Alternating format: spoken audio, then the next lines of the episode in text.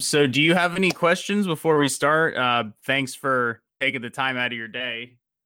For sure. I do not.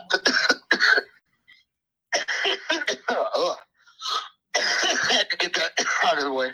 Yeah, I'm. I'm gonna. I'm gonna join you there. Excellent.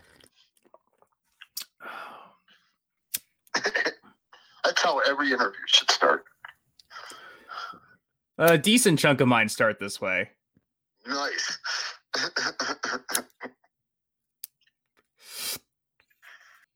what you smoking? I'm smoking. Uh, I'm a big fan of Raw. Yeah, yeah. Yeah, I There you like their. I like their cones a lot.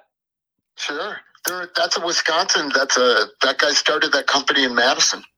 Did you really? Yeah, yeah, That's awesome. yeah. I like raw too.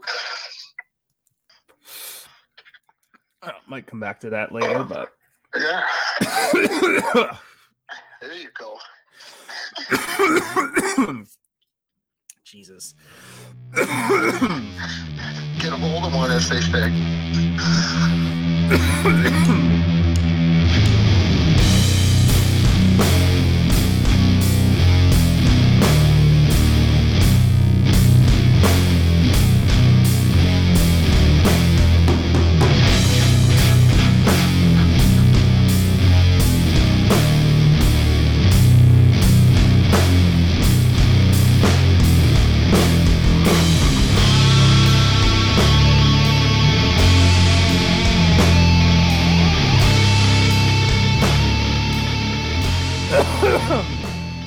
yeah, my uh, friend of mine, they like sponsored uh, a Kevin Smith movie or something, Okay.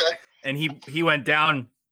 He was an extra in the movie, and he brought me back like all this like raw swag. It was awesome. Oh, sure. Yeah, yeah. They must have kicked in for him. Yeah. They brought in stuff to our shows in Madison.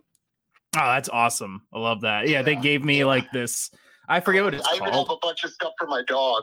like he has a raw dog collar and he has a big joint, a big big joint. or blunt, I guess it's more blunt.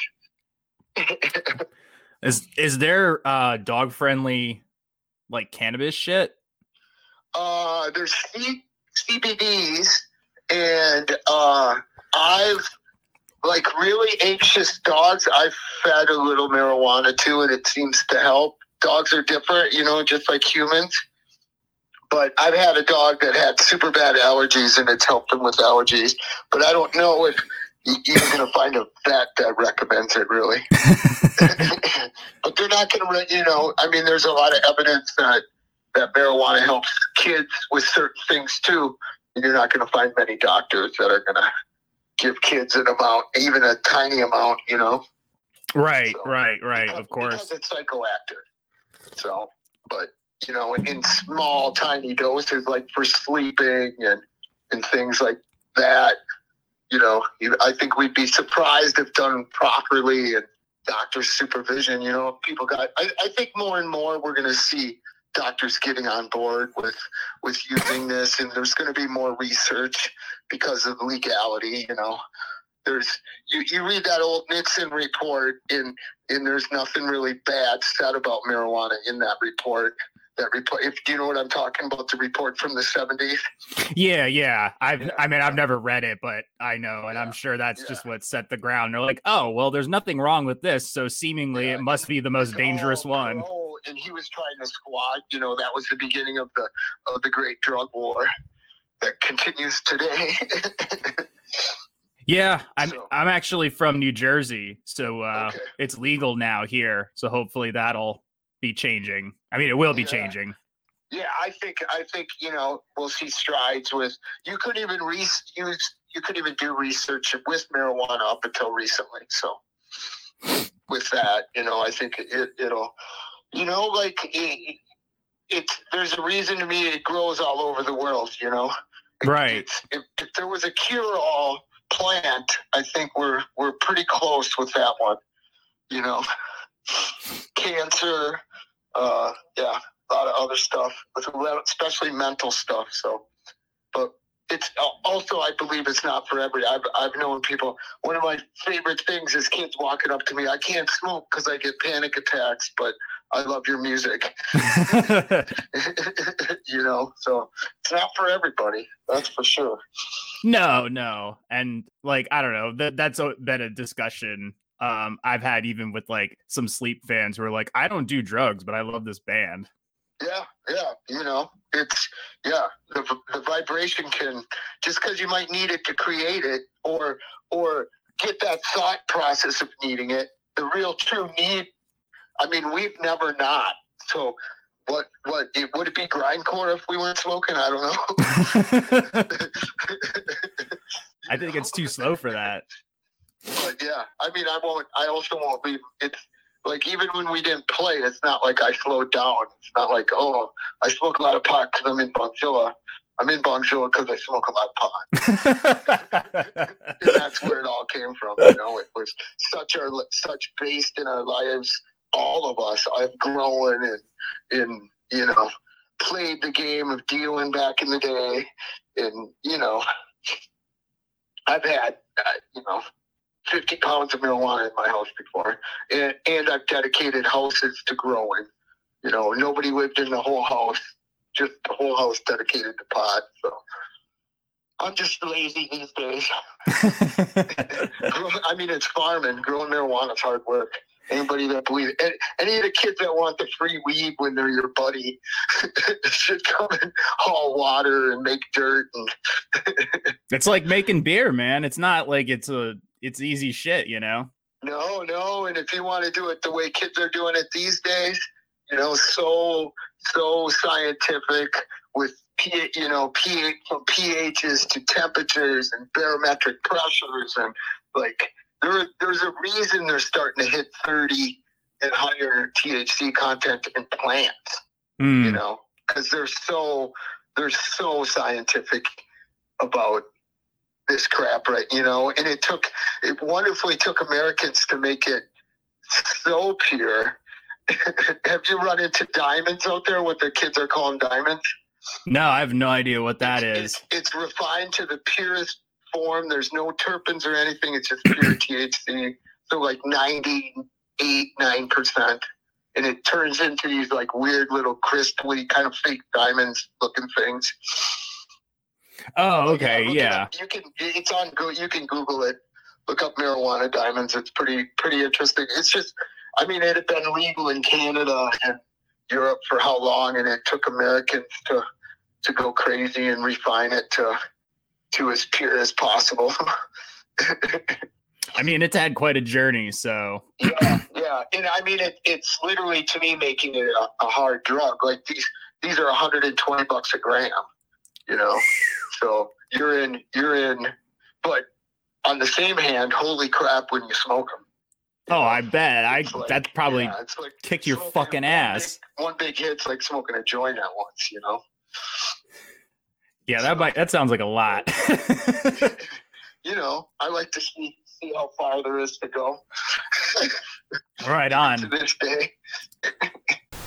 Welcome, fanatics. This is the latest entry in the Diary of Doom. I'm your Cypher Dylan, and join me as we look back on the rich history of Doom Metal and its sister sounds based on the recounted tales of its followers. Every week, we will have a different guest to spin their yarn. You can visit the website at diaryofdoom.com. Follow us on Instagram, like us on Facebook, follow the podcast on diaryofdoom.podbean.com.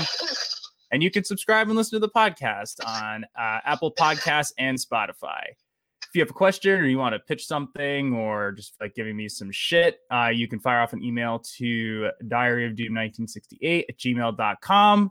And since, uh, and this is a special uh, 420 edition of Diary of Doom, and happy to welcome possibly like the most appropriate guest to to join us for this one. Also, because they have an album coming out today, is Mule Boy from Bongzilla. Thank you for joining. Mike or Mule Boy? Mule Boy for, for stuff like this, yeah. All right. It, it comes from me always carrying all the marijuana. Oh, okay. I was trying to figure out the origins yeah. of it. And just Mule Boy came out of it. uh, so Bongzilla, obvi- you know, first album out now in 16 years, right? Is uh Weeds Yeah. Conson's coming out is or is out now. Uh, it'll be out 420. Right, yeah. So like Yeah, so when this drops, it'll be now. Yeah, 420. that's true. Time time's a weird thing. it is. but yeah, 16 years. Whoa. But like, you know, I mean, you you haven't like not been anywhere for 16 years. Um, you know, you you did go on hiatus, but you came back and you've been, you know, fairly busy since then. I've, I've definitely seen you touring around and hitting some cool festivals and and shit like that. But kind of like as you said earlier, you know, the the the origins of Bongzilla um to me seems like kind of a it's like total being like a huge fan of shit, like obviously in this case, weed and big monsters and riffs. What was the, And Black what, Sabbath. and Black Sabbath, of course. Do you remember the first time you smoked pot? Oh, yeah, I do. I was just telling, well, it, it was like a two day thing. I was 11 years old, so I think I was in seventh grade. Uh, me and my friend Steve Rochik stole marijuana from his older brother and got like a tin can, like a soda can, poked holes in it, whole deal. Uh, horrible for your health, but whatever. And so that was the first day. And then I think what struck me is we then, like, we, we smoked out of this can, then we went and played basketball, and I beat him in one on one for the first time ever. So it was like, it kind of struck me as this thing. I don't even know if I was high. So then the next day, we still had some. So after school, I borrowed, and this, I call this the very birth of Bongzilla as well. Uh, uh, so I had borrowed Sabbath Bloody Sabbath from my friend Michelle Mattis's super cool older brother Rodney Mattis, and, and I'm a, I'm a seventh grader in Catholic grade school in a little town in Wisconsin, right? So I'm looking at this artwork thinking, and we had just smoked pot again for the second time, and this time I do think I was high because I'm looking at this artwork and I'm thinking. I'm going to go to hell if I put this record on pulled the record, pulled the record out, put it on. But then you look, I look back. I don't know. I kind of started thinking about it when we first got back together. Of all those years ago, that day was this like the beginning of of Bongzilla in a way that I just that that combo of Black Sabbath and marijuana, and then what went on to happen. You know, it just I look back on it now and I'm like, oh, thanks Steve Ratchick and thanks Michelle Mattis. it's you guys helped me start. It's so but yeah, that uh, that's those those are the first time first two times I, I was 11. So I just had my 42nd year anniversary of smoking marijuana every day. Well, not quite every day. I probably started that at 18. So yeah, so that's a that's a while. so you I said still form sentences. you're doing pretty good so far. Um, Yeah, not bad. That's um, always a funny thing. People don't. People are think we're going to be like, "Hey, dude," you know, like super stoned, like sounding. I guess I don't know. Everybody's different. yeah. Um, you said you you smoked it like out of a can. Like, is, what do you think that's the the that the worst thing that you've ever smoked something out of, or like what was like the worst thing Oh. you ever smoked out Yeah. of? Oh, that's a good question. I mean, on the road, it's always fruit, which I don't think is bad. Like we've carved out carrots and apples, and uh, yeah, I think we've even smoked out of a potato once. like just in Europe, especially the early days when you couldn't like find pipes on every in every big city. Like now, we'll just buy like a little five dollar pipe and till it breaks or whatever, or have papers or. Uh, but God, yeah, I think you know, just I grew up from like I'm older, so we grew up with with like aluminum pipes, you know, smoking out of deer antlers. Uh, but I remember, and you see them every once in a while. They were aluminum pipes, and they had this like weird little chamber in them.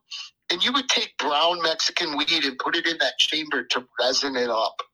It's the grossest thing I can think of right now. like, you, like why? But just to make it stronger, because I mean, I know kids like I work with, they've never seen brown weed. Have you ever seen? How I don't know how old you are, but I'm uh, 30, and like it, I yeah, you've never seen brown weed. no, like Mexican, like seedy Mexican weed, like yeah, like dirt weed, like what weed eaters thinks about. Long live dirt. Okay. Like, have you ever seen it? I my dad's probably seen it. yeah. Oh, I'm sure he has. Sadly. but yeah, it's crazy. I mean, that's that was many years of, of my life was smoking shit weed because that's all there was. So you've kind of you've just really seen it change from like oh, yeah, what you had yeah. to now, I mean, like you were saying, five thousand dollar pound years. Like you watch that Murder Mountain. It's a documentary on Netflix about the about uh, Humboldt County and what happened when big industry came in because of the laws they made about growing. When they legalized in California, they made it really easy. It made it hard for the little guy and easy for the big guy because costs of permits and, and taxes and everything else hurt hurt these little growers that have been growing forever in the in the Green Triangle by weed and Humboldt and the big industry growing that like the same people growing lettuce and and cucumbers and uh, you know big huge fields of shit are the people that are growing started to grow pot southern california and screwing anyway but they talk in this in this documentary about the the day of Humboldt when when marijuana pounds were five thousand dollars and that was for good weed. And and here it was when you got a California pound that was five up there, it was more here. So it was like this special thing, you know, back then of your oh your friend got a pound and everybody pays pound cost, but it just gets split up four ways because it's so good and you just keep it all, you know, if you can. Yeah, I have some friends. I have some friends who do that. Yeah. Or did do that. I don't know if they still do it. Now I think in Cali pounds are like eight hundred dollars and you know, depending where you are, they're not unlike that, you know. So yeah, those days are long gone. You couldn't even make money dealing good marijuana back in the day unless you were dealing pounds. You just couldn't. Or growing. Like then we started growing. Like the the woman that uh uh Weedy Woman is about we had two houses dedicated to pot. Wow. Yeah, and the, just the whole house. One house we lived in, so the the downstairs was living, and then upstairs. But then a whole another house. The whole house was just dedicated to growing. Those were the days. um. So, like, did did uh did weed just feel besides so weed and Sabbath like feel your interest in forming the band, or do you think you were always going to make a band of some kind? Hmm. I was just figuring, trying to figure out a way that I might not have to work. Didn't really work out that way, but but like like is there something in like because I never understood like still to this day don't understand. I do it because I have to a nine to five. You know, I work at a coffee shop, and wonderfully my boss is awesome, and she knows how I am, and she lets it go on, so to speak. Bless her heart. Uh, but yeah, I you know I don't function very well in normal nine to five living.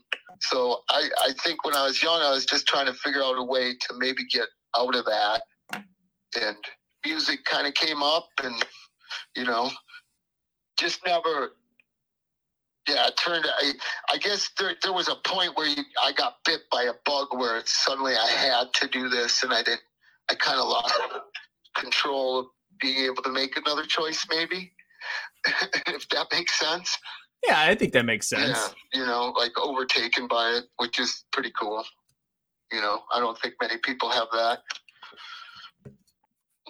You got a pretty quick following like after you formed and do you, eh, do you contribute that mostly to just like the name it's just like you someone sees the name bongzilla it's just like well that band's got to be awesome I, you know i think it didn't hurt the reason so I was always when we first started, and it kind of did happen. There was a point where it had like from starting in like 94 to being on relapse in 98 is pretty fast for a band to get to that point. So i think you're right. It it definitely i mean it, from we would always get we called it the stray hippie effect. Like in madison it was it's a big hippie jam band. town so there would always be like people sound i think they thought the heaviest we could be would be like the black Crowes, like Bongzilla, you know, that's what they pictured, or the or like Heavy Allman Brothers or something, like Government Mule or something, right? Yeah. And, and then they show show up and see it and be like, fuck. But you know, but yeah, I think we named it that because I was worried about getting weed on the road, to be honest, and it has definitely helped. Yeah. So you just go out there, people are like, oh, yeah, yeah, that band. I wanted to call it uh, Bong God, but it was really hard to say. Like, say that a couple times. Bong God, Bong God. It bong God, Bong God. Yeah. And then our old bass player, rest his soul, uh, goes Bongzilla. And I'm like, holy shit, that's Jesus. Oh my God. We started cheesing. We call it like, you can't stop laughing. oh, yeah. yeah. Is that what you, you call it cheesing? yeah, we call it cheesing. Yeah, I don't know if it's because we're from Wisconsin. I've always called it that. That's a really good way of describing it. Um, yeah, you can't control laughing. Everybody's cheesing. I love it. Yeah. Okay. I'm totally gonna use that now. Yeah, use it. Everybody should say cheesing for sure. it's fun to say too. But like, I remember, I think I found out about you when I was in college, but I, but like when I was in college, I don't think you were active. So I was kind of like, oh, oh well that kind of stinks, but you know, so be it. And then eventually, you know, you, you came back. But it was it was kind of it's kind of interesting because like one of your I read online that one of your last shows was a festival called the Forward Fest where you played with like some pretty other like big shit names like Bob Mould from from uh like Sugar and Husker, yeah. and oh, Husker yeah, Du. Sorry, I couldn't think of it. One of my old old favorite punk bands, yeah. And like the Detroit Cobras. So like you know, yeah. no offense to Bongzilla or anything. Killdozer, Killdozer from Madison, which was very cool to play before them. Oh, okay. We, we, had previous years, years before, but uh, in Heroine Sheiks. But there was also big. There was these kids that did this huge festival in Madison, and it was kind of cool. They were trying to mimic South by Southwest. Uh, it never really took off, and they just asked us to play. So we got back together for that one show. Uh, we really weren't playing at all at that point. We weren't talking about how we were on hiatus. We never really did. We just kind of stopped playing. We released Amerijuanican and played one show. And then we played Forward Fest like five years later. Wow. Or something or four years later. So and it, there was just so much turmoil and people were off in their own worlds doing stuff they shouldn't be doing. And that was, you know, I was as much responsible for that bullshit as anybody. You know, I have I've had my demons in the past for sure. That's cool about now. We're all, you know, I don't drink anymore. Uh, I just smoke little hallucinogenics now and again to reset my brain. But uh, yeah, the days of being idiots are kind of gone, and it's it's become so much more about the music and just like the old days of getting for the first probably seven years of Bongzilla, I didn't drink. So I think getting alcohol out of my life is is pretty pretty helpful to making good music in this band. Like there's no place for it. Weirdly, to me, looking like even though years and years we drank and played, but it's the purity. Like just listening to this record compared to, you know, I don't know, Amerijuanican or, but then it seems like it's just pure marijuana music that's kind of fell out of us again, like like Gateway did. Mm-hmm. You know, Amerijuanican I had to write mostly myself because we owed Relapse a record. Like I had an art project due on on Monday, and I didn't start it, and it's Friday, and I got to spend the whole weekend finishing my art project. huh. Is how it felt. And I, I think Jeff wrote a couple songs, but I wrote most of it. And then we called Dixie. He came and learned it. We recorded it. So it, in weirdly, I don't think anybody wanted to be there when we recorded it. And, and you listen back to records and you kind of, I hear that. Now, years later, I don't anymore. And I'm like, actually, that's a pretty good fucking record. I think it's a really good record. I, I, I have that one on. That wasn't so good. I have that one on spin pretty often. That's cool. A lot of people say it's their favorite. Yeah. So you know, yeah, yeah. And I mean, Muddy Waters. That cover is is probably one of the favorite things we've ever done. That's not our own music for sure. I mean, everybody's always wanted us to cover Sweet Leaf, and we just won't. right. I think this is a little more. uh It's a bit. It's it's more nuanced. You know what I mean? Yeah, yeah, yeah, yeah. I mean, there's a lot of reefer songs out there. You don't have to cover Sweet Leaf. yeah. It's cool, you know. You're, it's like kind of like, there's an old uh, coffee and reefer song too that we were thinking about covering, and "Light Up" by Styx. We've been uh, pondering for a while on covering. So that would you- probably if- if throw you people for a loop. Song. Light up, be happy, and it's a real swingy song, and we're gonna slow it way down and Make it all grimy and shit. it was yeah, it's pretty rad that like uh, how did you get to know um Dixie? You just like cuz he was part of that end lineup. Did you just like Yeah. Uh dude, so year like around the years between Stash and uh Apogee, we would be on the road and we during that time we never had the same booking agency, but we'd always run into Weed Eater being on the road.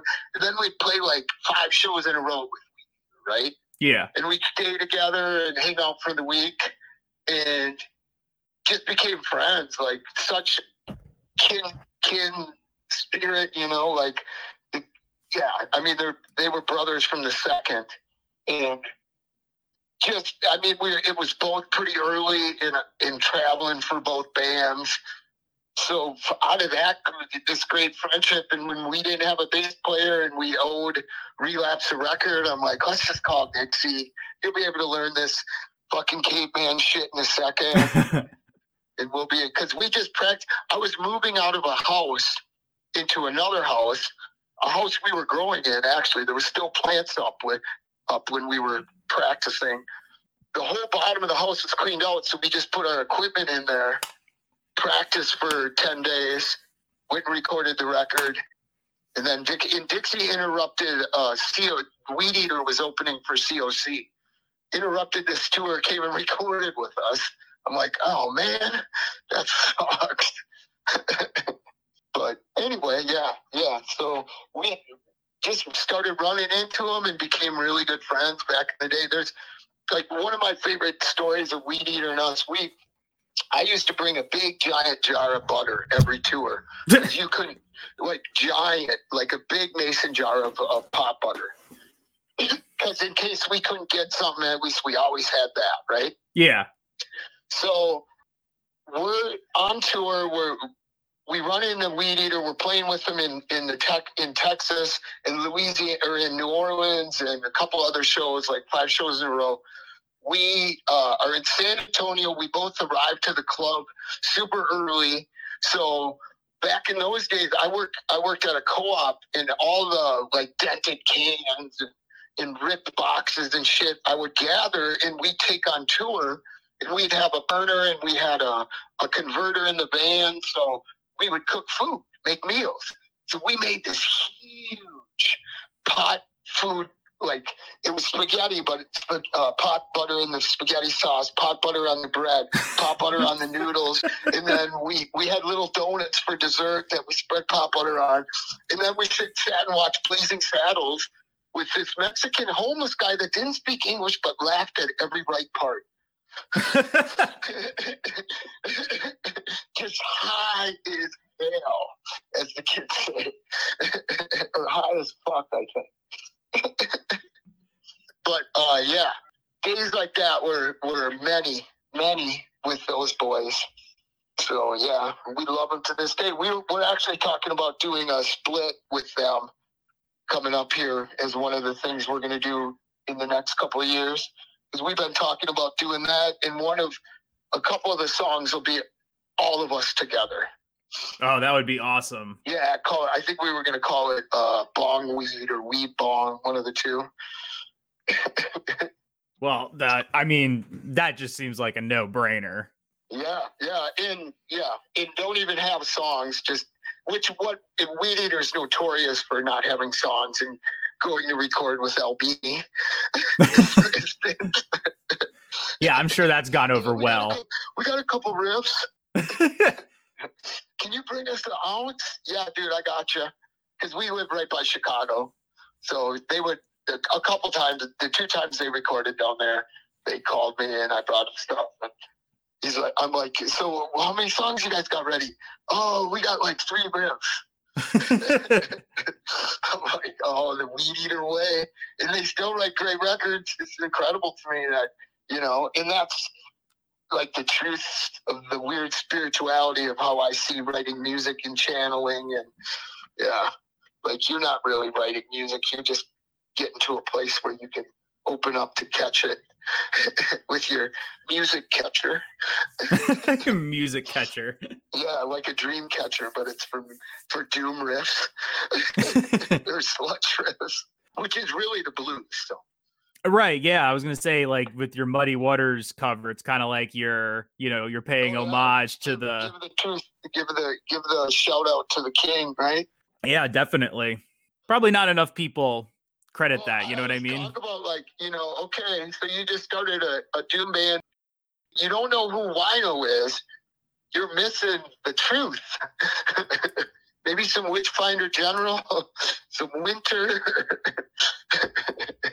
Even I don't know. How about Toadliquor or Noothgrush or some some bands that you know I don't know aren't the standard. Like there suddenly has become standard doom metal you know, like uh, mm-hmm. yeah. And I, I Dopethrone is a great record, you know, but there's it's like it became like the Grateful Dead to me. It's not even their music's bad, but it's the people that suddenly started liking them. Holy shit, you know, I don't need to be that hip. if it's hip to like Electric Wizard, I'm gonna like Toadliquor. uh oh, I, I gotta go throw in all my Electric Wizard merch now. no, you know I'm not saying that. not at all. You know what I'm saying though, like. No, I get what you mean. Even to consider we're like the the beginning of like a lot of kids have walked up to me and go, "Oh, you guys began this kind of." I'm like, "Hell no, we didn't." Like there was bands that I worship, like I, Eyehategod and sleep. And, you know, even Kyuss to a sense that was way before us. Buzzoven, the Melvins, you know, just like especially if you're in bands, get back into to where this shit really came from. I guess you know we I grew up on Skynyrd and shit, so I wonderfully had people in my life like an uncle that listen to fucking really good heavy music. And that's so and we I grew up in a day where it's not at your fingertips. I can't go on Spotify It gives me a list of bands that I should like. Yeah, right. You had there was you had to go track it down.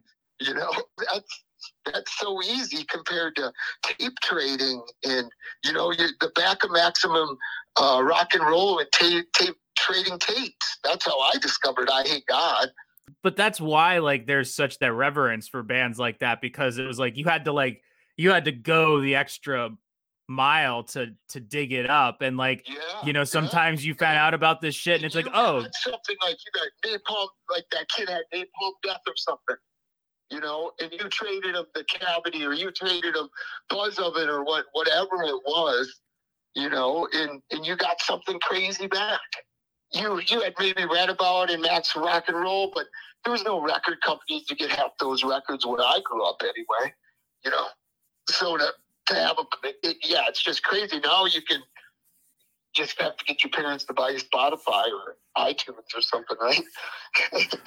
Well, I mean, I do pay for my Spotify account. no, you know what I mean. as a kid. Yeah, no, I mean, just this in your life, dude. Oh no, I know, I know, I know no it, the the the ease of finding it it's just you know it's at the it, it's at the point where it's like and i'm just saying this as an observation it's just like you can be a fan but it's like even now it's like everyone's got like their own thing going. You know, they got their own little solo gig going. They and they Oh, throw yeah, it up well, on yeah, Bandcamp. Has. I mean, I have. I'm. I'm not not doing that. Like, yeah, five different things you got going on. We just speaking of Bongzilla just started a a, a country side project called the Sweetgrass Outlaws. Oh, nice. So watch. I think that will release some on Gungeon Records this next year. I would guess. Nice. Well, keep an eye out for that for sure. Yeah, so we'll get the Weed Eater boys, and we're friends with the gal, goddamn Gallows, and the Bridge City Sinners. So we'll get some friends, fly them somewhere, and get a hoot nanny for a weekend. See, that- music. That's what I think is kind of is cool about you know this genre is like you know goddamn gallows doesn't really sound like Bongzilla, but Yeah, and yet there's yeah. that ability for them. I mean, they opened up for Weed Eater, which uh yeah. Weed Eater was the the last show that I saw before the pandemic, and then it was it was also the show that and I've said this a lot, the show that I met my girlfriend at like Oh, three three wow, four years wow. ago.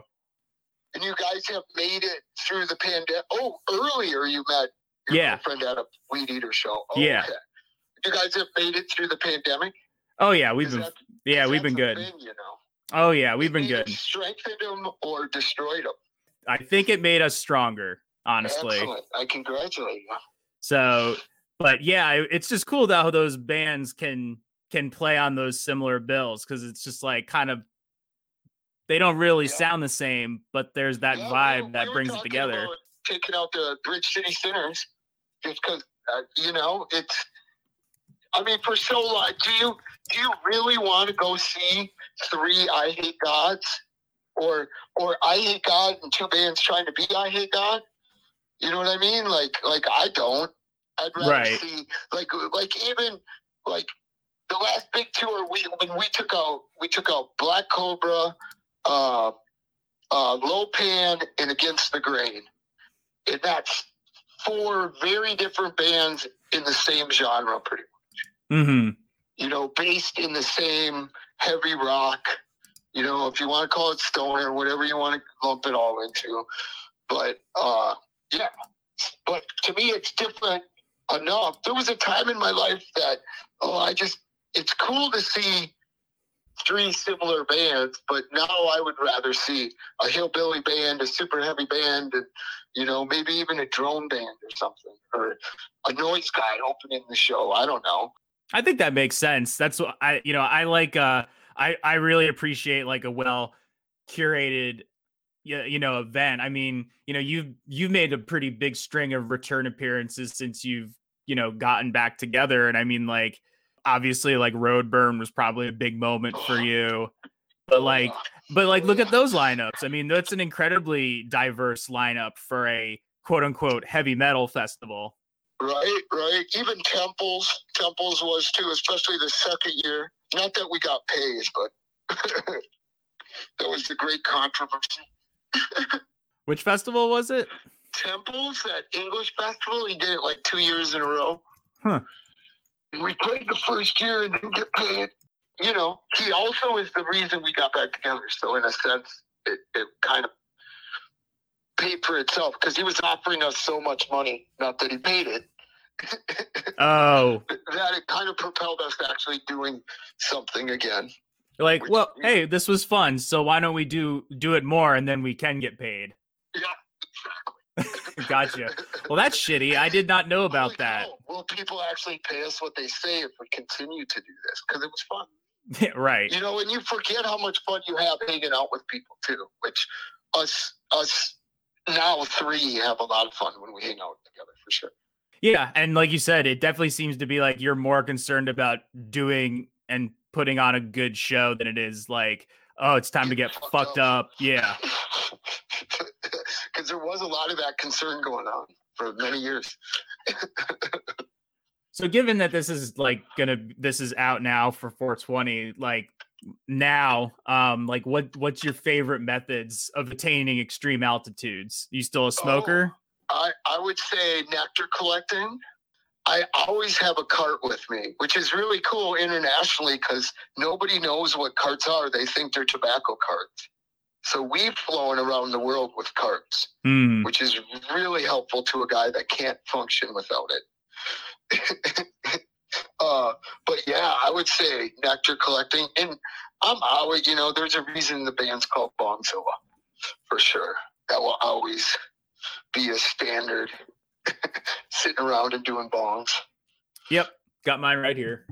Yeah, see, I mean, you should never not. in a good, you know, a good at least one footer glass, preferably, maybe double filtered, even. You know. I forget what the who made it. I don't know. My girlfriend got it for me because Okay. she actually has done a lot of writing about about marijuana and stuff. So Oh, okay.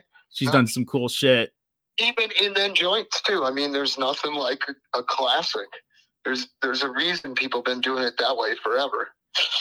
So a good cone, like in in what kids are doing. I remember us being on the road uh, when Jay was tour managing us, uh, Jay Crash, and he goes to. Uh, we were in, I think we were in, no Oakland, and he goes to a dispensary and gets what's called a hippie stick. And what they do is they roll a joint with keef in it, and the papers uh, uh, soaked in uh, oil, and then they put keef around the outside. Oh wow. Yeah, and and all of us, I mean, we're pretty hardcore. Like you know, like we should be able to smoke this, and we'll be on our way. We had to drive that night to head to Portland or something. We'll, we'll be on our way, no problem. We smoke it, and Jay's about to put the key in the in the ignition and just starts cheesing and falls out of the van. and we're all cheating so hard. Probably about 15, 20 minutes later, we got ourselves back together. And so, I mean, I'm I'm for trying any way that gets me even farther than I've been before. But yeah, I would say obviously bongs and nectar collecting has been a pretty pretty fun thing. I think with the purity of what live resin is and those and carts too are so pure. They're like usually the carts I get around here are like eighty to ninety percent. I'm trying to get my hands on one now because I like those a lot because it's like you really don't need a lot to get you where you are. No, and it's so convenient. It doesn't Yep. really stink like pot. So you can get away with, you know, a lot of places where you wouldn't be able to. Smoking like a joint, for instance. Or bongs aren't the most convenient to go item. No, no. I will say, like, I have definitely been enjoying a lot of bong rips if I've been watching like a live stream, you know, during all this. Yeah, yeah. No, it, I mean, that I get the benefit of not actually being at a show. You can sit back in a chair and just get torched. Yeah. Do, do you enjoy the idea of 420 or is it just like another day for you? Yeah, I was just talking about that with a friend. Uh, it's it's the idea of uh, now. This is my positive take on it. I'm going to start with is that at any given 420, which we're probably closing in on aren't we? Oh no, we passed. it. Yeah, yeah. Oh, that's right. We were running late. But anyway, that at any so now somewhere uh, at 420 somewhere in the world, a bunch of people are smoking together, unbeknownst to even themselves. That's a very positive uniting of that's like hands across America stuff to me with marijuana. Every 420 in Central Standard Time Zone, a bunch of people that aren't even together, right? So that that's the plus that like what's the real truth of it? It is not the like depending the story you believe of where it came from, it's not the code for a marijuana arrest in California. That's so that's not true. But you know, I've also heard it was a bunch of kids getting together after school at 420, and they just started calling it 420 getting high. You know, so the plus is you're uniting people unbeknownst to even themselves with this. It's it's a also a funny joke. Like a lot of Bongzilla are inside jokes, and oh yeah, that's kind of funny. The the the kids think it's cool, you know. Like relapse on an old sweatshirt, put twenty four seven on one sleeve, four or 420 24 7 and we were like oh yeah that's funny you know it, like i'm probably smoking before 420 and after and during so i'm not sticking to and i'm not smoking anymore on coming april 20th here coming up i'm not gonna well maybe that day because the record's being released i might party a little harder but right no it's not it's not an everyday thing for me by any means but if I'm somewhere and I notice it, I might give it a little more.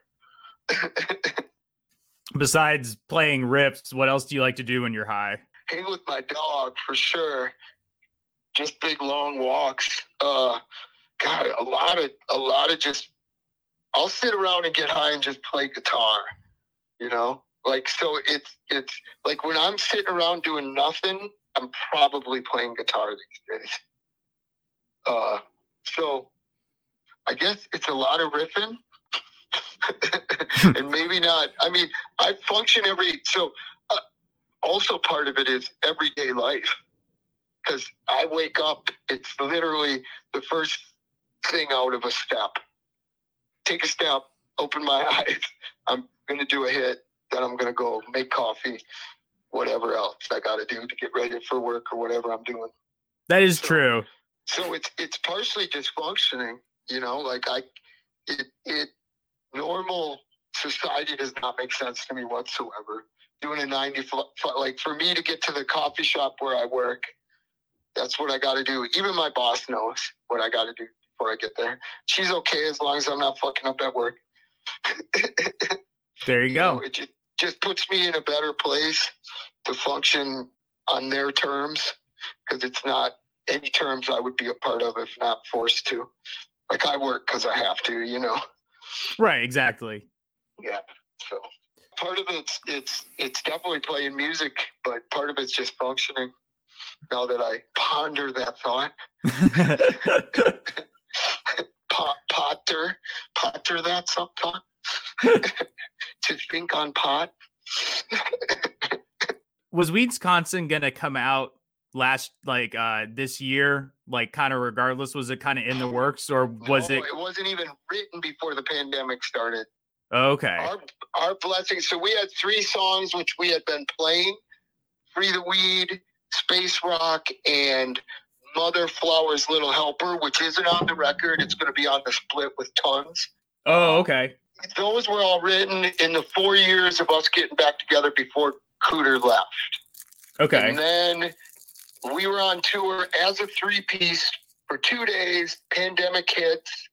We come home. We can't play shows, so we're still getting together. But now we're getting together, and we don't have a tour to worry about. We don't have a show. We don't have anything to worry about but to write music. So we're like, let's let's try to write this record. And that happened really fast, like almost the gateway apogee era where somebody would have a riff and we'd have a song by the end of practice. And so then four other songs were written. Three of them are on the record, or no, five other songs were written. Three of them are on the record. And then Weedsconsin's coming out, which I thought was hilarious that we didn't put that song on there. That like old.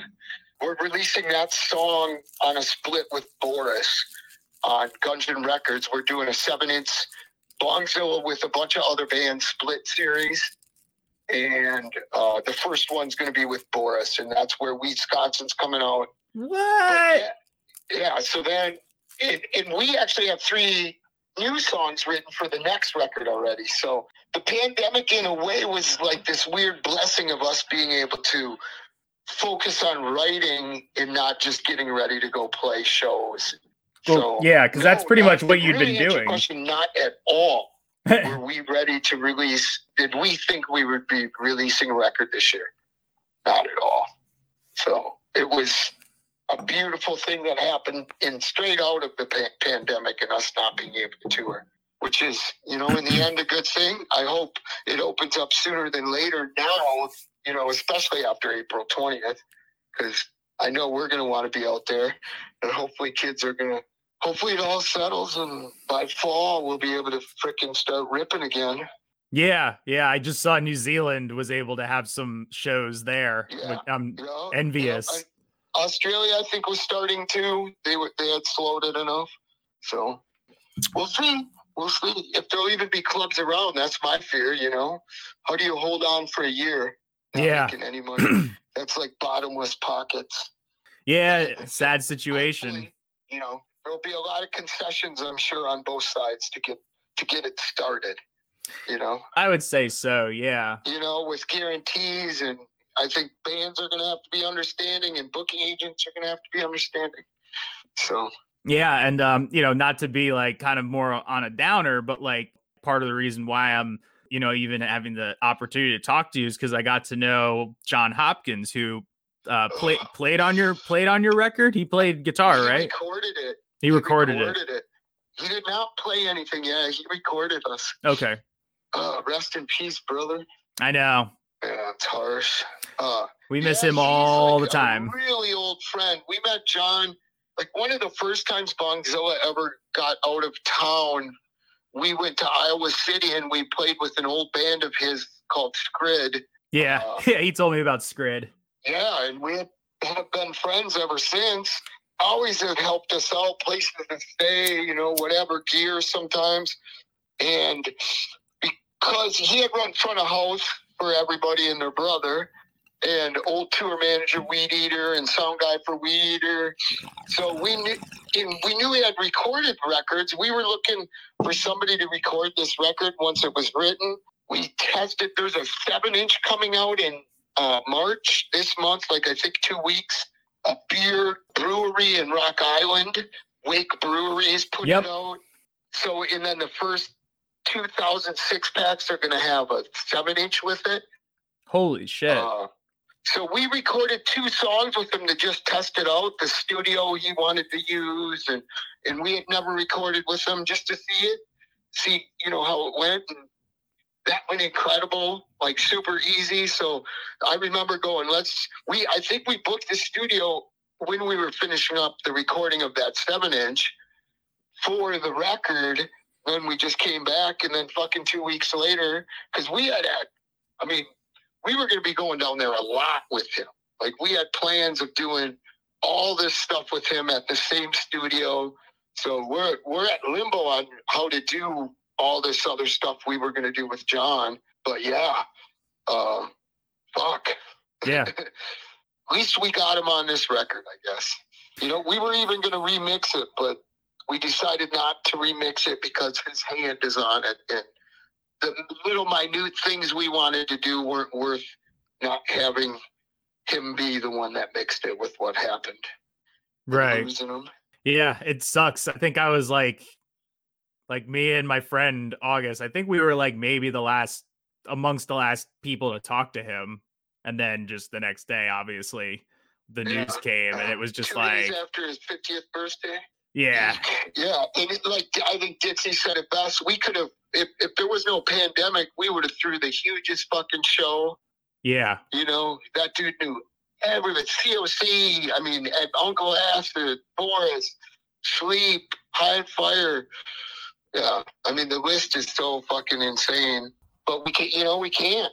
We, we're talking about in the future trying to figure out a place to do a festival in his name and just get bands and start a, a yearly festival. I mean that would be great. That sounds Yeah, amazing. we'll, we'll see, you know. Yeah, Ideas are ideas.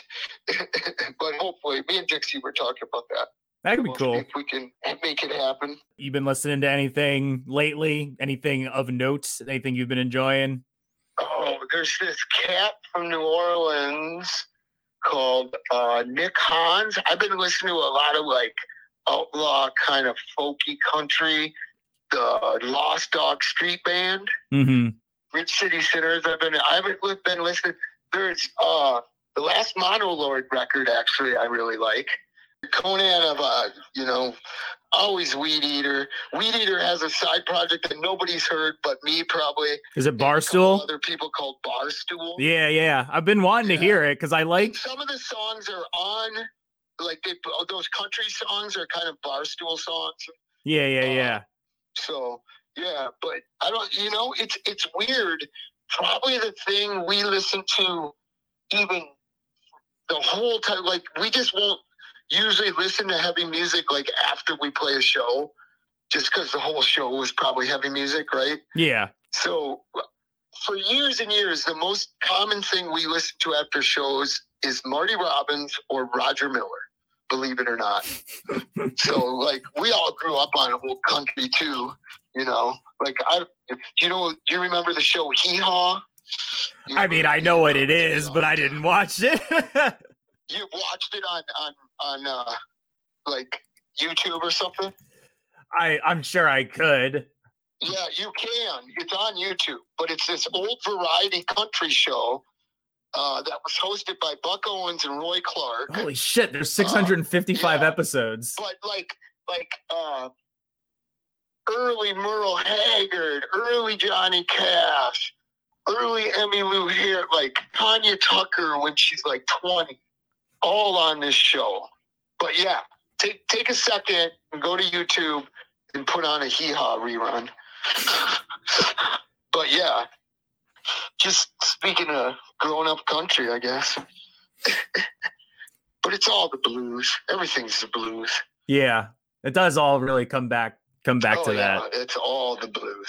From hip hop to jazz to what we're doing to country to yeah, it's all the yeah. We we owe Mississippi Fred McDowell a lot. And even all like there was a great there was a record label in in Wisconsin, believe it or not, around the same time that Chess Records was huge, called Paramount Records. You can do a Google on this too. And it was an old race, what they called race music label hmm in the 20s and 30s in Grafton, Wisconsin. But yeah, old blues. Like I think uh, Mississippi John Hurt was on that label. A couple other woman I can't remember her name right now. Mama something, not Mama Cass from the Mamas and the Papas, but this old. Anyway, I think I digressed again. Mama Thornton Yeah, like yeah, yeah. or Willie yep, Mae, Big yep, Mama Thornton. Yeah, yep. I think you are correct, my friend. All right. Well, Yeah. Old Paramount Records. Look into it. add it to my to-do list. Yeah, there you go. There you go. Weedsconsin will be out when this episode releases. Um, but is there Right. anything else you wanna? Is there anything else you want to promote for Bongzilla, yourself, whatever? Yeah, just uh, we got a lot of stuff coming out. Keep your eyes open, and when the world opens up, come and get high with us. yeah, I'd like to do we that. Appreciate it. I was I was looking forward to seeing you. I think you were supposed to play Desert Fest New York last year. Yep, we sure were. Yes, we were. So hopefully that, yeah, we when it opens, you're going to see us out there. So just grow your pot now. Gather, gather the buds. well, yeah. I hope uh I hope that our pads do cross in the future Yes. and I'm looking Me too, forward my to friend. and I'm looking forward to listening to Weedsconsin. All right, sounds good, man. Have a great day and uh, stay high. Thanks, man. You too. That'll do it for this chapter of the diary. Happy 420. Happy 420.